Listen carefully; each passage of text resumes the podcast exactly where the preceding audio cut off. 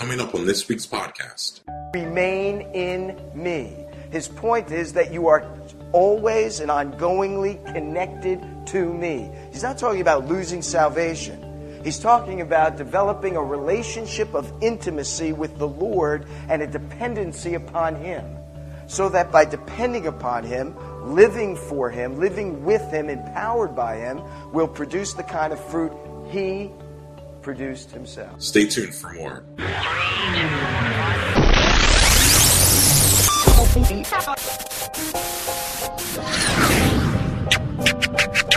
and welcome to another New Hope Chapel podcast. Located in Arnold, Maryland, New Hope Chapel is a vibrant church committed to biblically based teaching, often focusing on discovering the Jewish roots of the faith. You can find out more about our church at newhopechapel.org. Now, here's Gary Derechinsky with today's message. Well, okay, turn with me in your Bibles to John chapter 15. It is now 12 o'clock. So um, our services are usually done by 12 or so. So, you know, we don't go on and on and on. But anyway, in chapter 15 of John, uh, the seven I am statements. You know, the Gospel of John is very interesting in that you have the seven discourses, teachings that uh, John records, seven signs, seven miracles that he records, and you've got the seven uh, I am statements that are also found. And then you have this, isn't it the seven words from the cross as well? uh, are the things that John records. Now, in chapter 15, he says, I am the true vine. My Father is the gardener. He cuts off every branch in me that bears no fruit, while every branch that bears fruit he prunes, so that it will be even more fruitful. You are already clean because of the word I have spoken to you. Remain in me, and I will remain in you. No branch can bear fruit by itself, it must remain in the vine. Neither can you bear fruit unless you remain in me. I am the vine, you are the branches. If a man remains in me and I in him, he will bear much fruit. Apart from me, you can do nothing. If anyone does not remain in me, he is like a branch that is thrown away and withers. Such branches are picked up, thrown into the fire, and burned. If you remain in me and my words remain in you, ask whatever you wish, and I will be given you. This is to my Father's glory that you bear much fruit, showing yourselves to be my disciples. This section really revolves around two primary issues. Take a look at verse 3, uh, verse 4 two primary issues. Number one, or I should say verse 4. Yeah. Um, two issues. One is what it means to be a disciple of our Lord. And the second thing that he points out is the need to bear fruit. You are, he says, remain in me, and I'll, no branch can bear fruit by itself. It must remain in the vine. And then if you come down to verse 8, this is to my Father's glory, that you bear much fruit, you show yourselves to be my disciples. So when he says that I am the vine, it's coming in the context in which he wants his listeners, in this case these disciples, but all of us, to understand what it means to be a disciple and what he desires of us as disciples, namely to bear much fruit. I think it's really neat. He's, he talks about fruit, no fruit, much fruit. And so the Lord wants us not to just bear fruit, but to bear much fruit. How? Without me, you can do nothing. There's another thing that comes up here in this section. Six times the phrase in me is reiterated. And so that's another primary theme in this passage. I want you to be my disciples. I want you to be much fruit bearers. And the way to do that is by connecting with me. It must be in me. This is sort of like comparable to Paul's phrase, in Christ, in Messiah. And that phrase comes up all the time in Paul's letters. And the whole focus is that connecting to the Lord Himself, being one with Him. Remain in me. Over and over again, he says. But who is He? He tells us at the front end I am the vine, the true vine. He says, My Father is the vine dresser or the gardener. And the Lord, that is, that my Father, is the one tending to His vine. Now let's just step back a moment. He says, I am the true vine. When he says that I'm the true vine, he does not mean as opposed to false vines. When he says I am the true vine, he means to say, I am the authentic vine. I am the final vine. I am the vine of all vines that there are. I am that vine that you are to place your faith and trust in, or that you are to be connected to. This is much like what John records earlier when he says, I am the true light that comes into the world, lighting every man's uh, heart. It's like what the writer to the Hebrews says that the Lord Jesus is the true tabernacle. And here he says, I am the true vine. Now, when he makes reference to the vine, he's definitely thinking of Israel. Because the vine is the symbol of Israel and used figuratively for Israel all throughout the Hebrew Scriptures. In fact, today, it's one of the symbols for the land of Israel.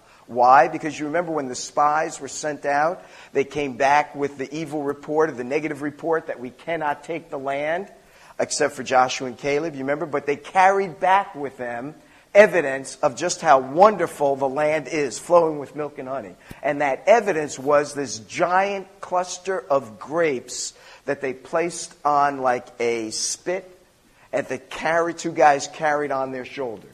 And when they brought it back, it was a symbol of just how fruitful this land is. And today, it's one of the symbols, like the menorah, it's a symbol for the people of Israel. But it comes right out of the Hebrew Scriptures. Let me take you on a little tour of this. If you have your Bibles, you can follow along with me. But on, in Isaiah chapter 5, for example, Isaiah writes, I will sing for the one I love, a song about his vineyard. My loved one had a vineyard on a fertile hill. He dug it up and cleared it of stones, planted it with the choicest vines. He built a watchtower in it, cut out a winepress as well. Then he looked for a crop of good grapes, but it yielded only bad fruit. Now, you dwellers in Jerusalem and men of Judah, judge between me and my vineyard. What more could have been done for my vineyard that I have done for it? When I looked for good grapes, why did it yield only bad? Now I will tell you what I'm going to do to my vineyard. I will take away its hedge, and it will be destroyed. I will break down its wall. It will be trampled. I will make it a wasteland, neither pruned nor cultivated, and briars and thorns will grow there. I will command the clouds not to rain on it. The vineyard of the Lord Almighty is the house of Israel and the men of Judah. And so Isaiah uses the imagery of the vine to symbolize the people of Israel. He's not the only one. If you turn to Jeremiah chapter 2, You'll see in Jeremiah chapter 2, things around verse 21 or so, 20, he says, Long ago you, brought, you broke off your yoke, tore off your bonds. You said, I will not serve you. Indeed, on every high hill, under every spreading tree, you laid down as a prostitute. I had planted you like a choice vine of sound and reliable stock. How then did you turn against me into a corrupt, wild vine?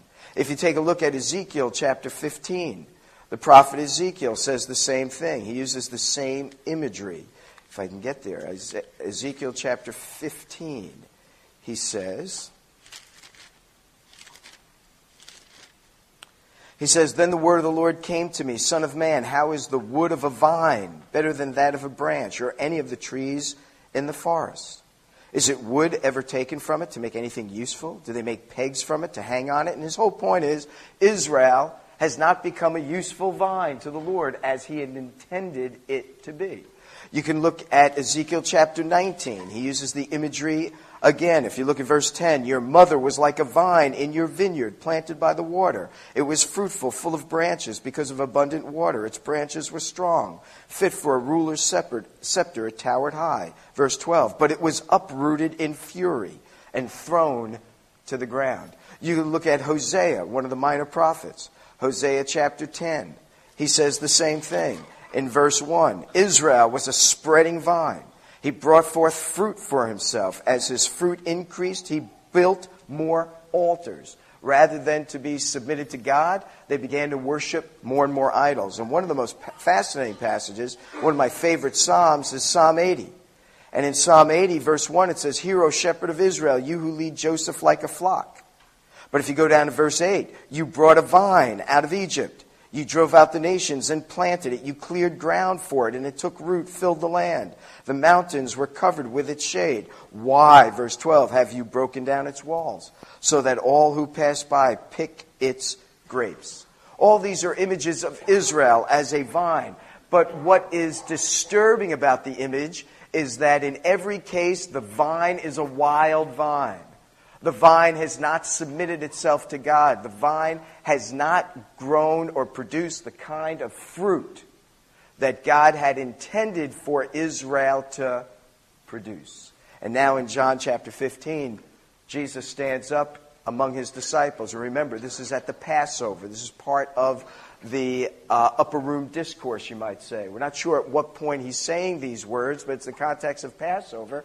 And he says, I am that true vine. I am like the true Israelite, the one among my own people who does bear the kind of fruit that my father would want to be born, and the kind of fruit that my father wants to be produced. I am the true vine.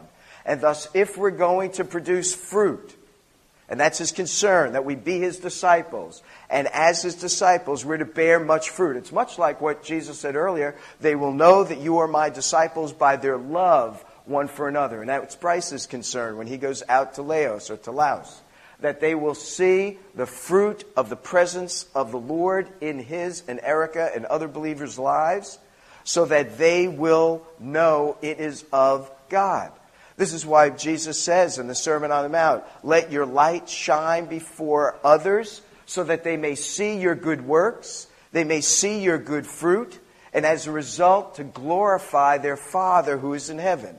But so that they see the Lord in their lives, and the Lord is glorified, and the people turn unto Him. And so the Lord Jesus is saying here, Look, I'm the true vine. I am that vine, that grapevine that has not gone astray. Unlike my own people, I have been faithful and will continue to be faithful to my Lord. And the only way you're going to find yourselves faithful, the only way you're going to find yourselves bearing fruit, is if you remain in me. His point is that you are always and ongoingly connected to me. He's not talking about losing salvation. He's talking about developing a relationship of intimacy with the Lord and a dependency upon Him. So that by depending upon Him, living for Him, living with Him, empowered by Him, will produce the kind of fruit He produced Himself. And what will the vine dresser do to enable us to produce this fruit? That's what the Lord Jesus goes on to say. He says, My Father is the vine dresser, the husbandman, the gardener. And this is what he will do with you, because you are the branches, he says later in the same section. This is what he will do with the branches. The first thing he says, take a look at verse 2. He cuts off every branch. That's a terrible translation, in my opinion. It's the translation that the New International Version translators chose, because if you go down to verse 6, they allowed verse 6 to influence how they translated verse 2. Verse 6 says, If anyone does not remain in me, he is like a branch that is thrown away and withers.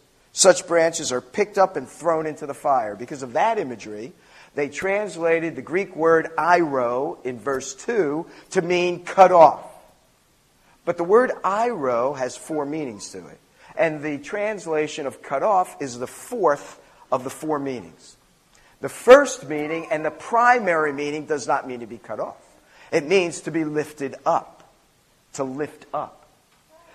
A second meaning is a figurative meaning, to lift up like one's eyes. So sometimes it says someone would lift up their eyes and they saw something. It's a figurative sort of translation of the word, but it's the second most common use of the word. A third one is to lift up, to carry away. And the fourth one is to remove. What I think Jesus is telling us is not the fourth thing. What he does is cut off branches because that would be a terrible method for any vine dresser to use in order to produce fruit on the vine. Because if there is a grape vine that's not producing fruit, the first thing you do is not lop it off. That's the last thing you do because they're not producing fruit. The first thing you do is you lift it up. Why? Because if it's hanging down on the ground, it will not grow. Grapes don't grow in the ground like pumpkins or like squash. They grow up. That's why you need a, an arbor. So, what I believe Jesus is saying is that those branches that do not bear fruit, the first thing the Father does is He lifts them up so that they can be exposed to the sun and to the light and thereby perhaps produce fruit. And that makes a lot of sense because what Jesus is saying is if there are people who are in me, and they're not producing fruit, the first thing he's going to do is to lift them up unto himself.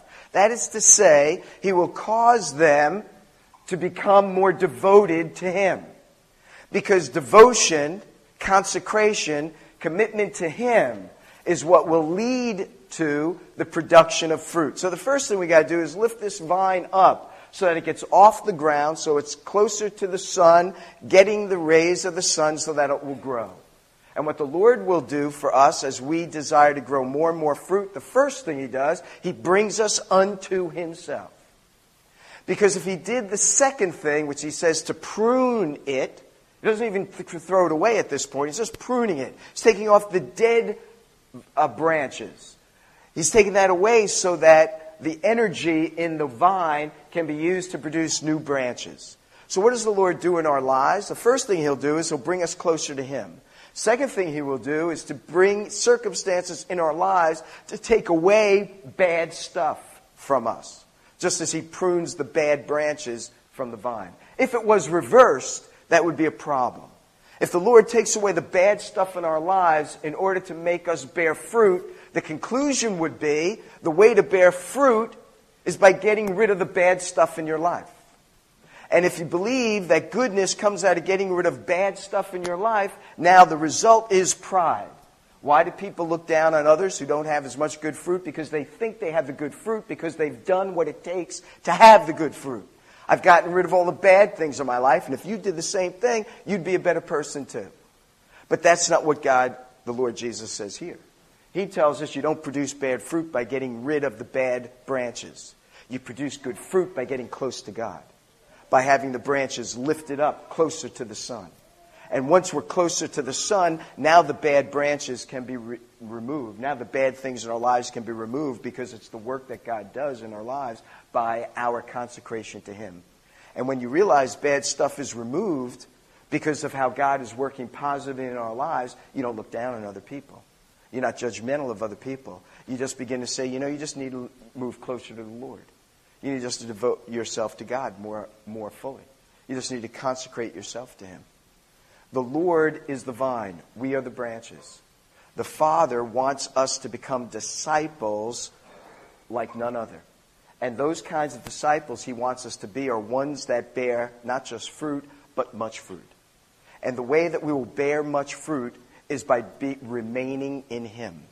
What does it mean to remain in Him? It means to develop a close relationship with Him. It means to have intimacy with Him. How do you develop close relationship with Him? You have to draw close to Him. He has to lift us up to be in His presence. That means devoting ourselves to His Word. And that phrase has become more and more intriguing to me when we speak about His Word. I've been preaching back in Los Angeles where I left off here, Psalm 119. Not finished yet, but hopefully, hopefully I'll be able to say I finally finished the psalm. They would appreciate that, I'm sure. But we're at Psalm 119, which is a psalm, right? 170 some odd verses. Every verse has a reference to the Word of God, just about. And the more and more I've been immersing myself in that section, the more and more I am becoming uh, just more alert or uh, having a deeper sense of the significance of God's Word as His Word. Not just as interesting stuff, which has always been something I've, I've been intrigued by, but it's His Word to us. It's His message to us. It is His voice to us. And look what Jesus says here, of all things. He says, first of all, He cuts every, uh, excuse me, He lifts up every branch. And while every branch, He then prunes so that it will be even more fruitful, takes away the bad stuff. Now look at this. You are already clean because of the word I have spoken to you. By the way, that idea of taking away the bad stuff, it means to cleanse. That's what the word means. It's translated here, prunes. But it's katharizo, which means to cleanse. And so when I make reference to taking away the bad stuff, I guess that's the negative way of saying the good thing, to cleanse us and to make us more, dare I say it, holy, you know, and to make us more saintly. And by making us more cleansed, more pure, more holy, look how he will do that. He says, It is by my word that you are cleansed.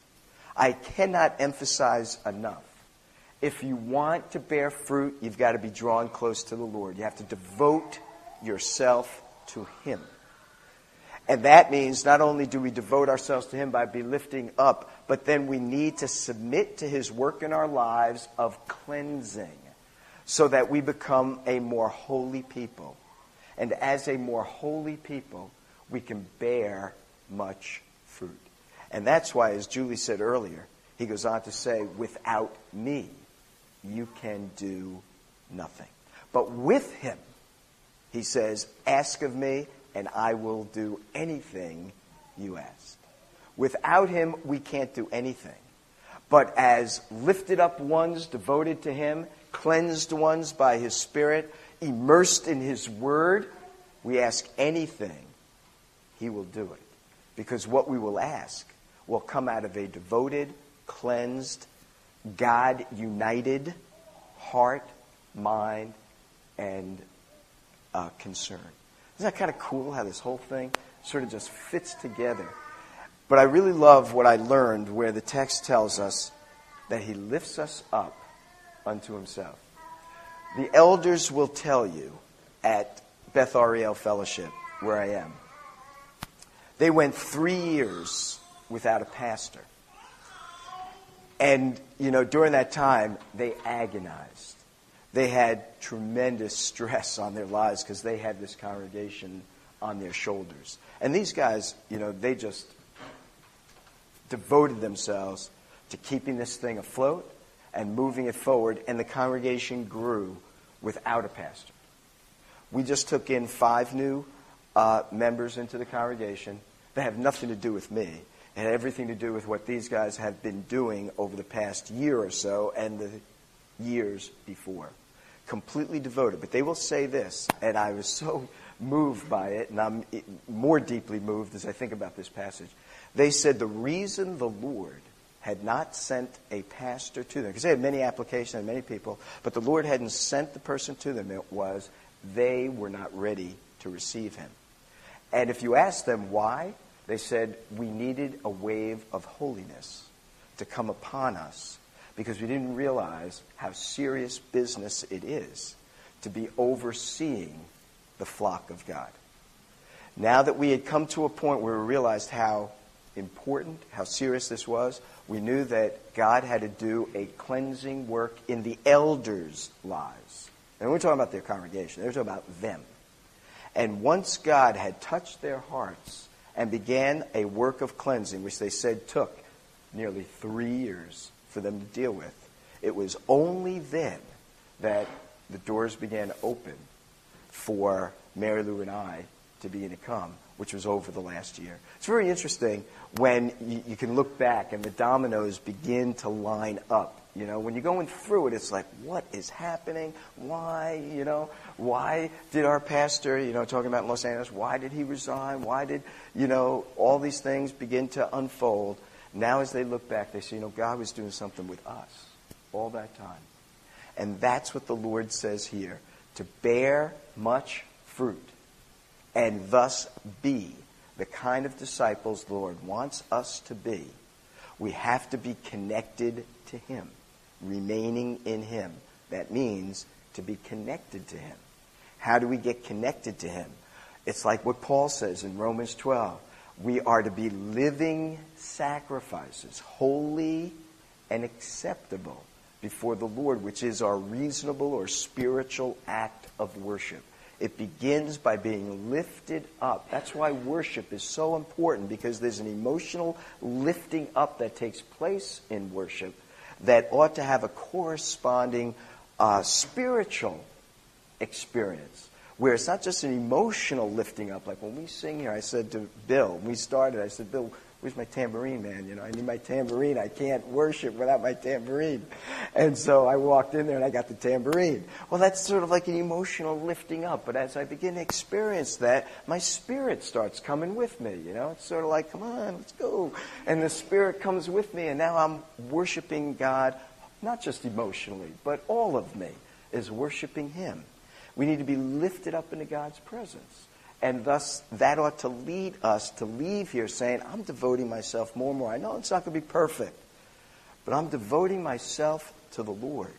And I'm going to consecrate myself and dedicate myself to Him to live for Him. And then in that context, we allow Him to cleanse us of all those things that we need to have removed from us. And He does that by His Word, as Jesus says here. And the more we immerse ourselves in His Word, the more that cleansing work will happen in our lives. And when that cleansing work happens, not as a result of guilt, but as a result of the work of God in His gentle, loving way, we will bear much fruit. And that's what Jesus is trying to tell His disciples here on the eve of His death. And that's what He has told His disciples through His Word throughout the generations since He has left us. Because in His absence, we are the branches that the world will see. And as the world sees these branches with much fruit, they say, Where's the vine? And when we tell, show them where the vine is, more importantly, who the vine is, they say, I've got to get onto that vine because I want to bear that fruit as well.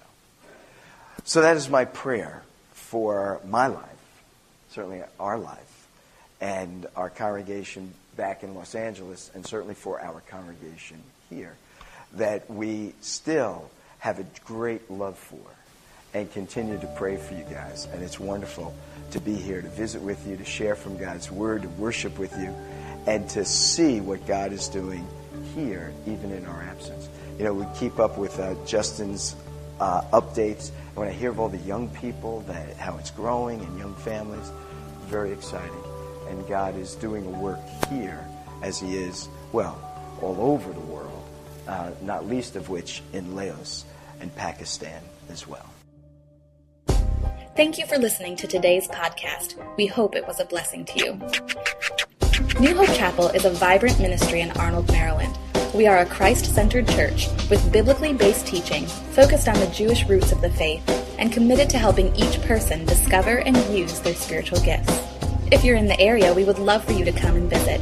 You can find out more information about our church at newhopechapel.org. Subscribe to the New Hope Chapel podcast on iTunes, and you'll get the next podcast in your sleep.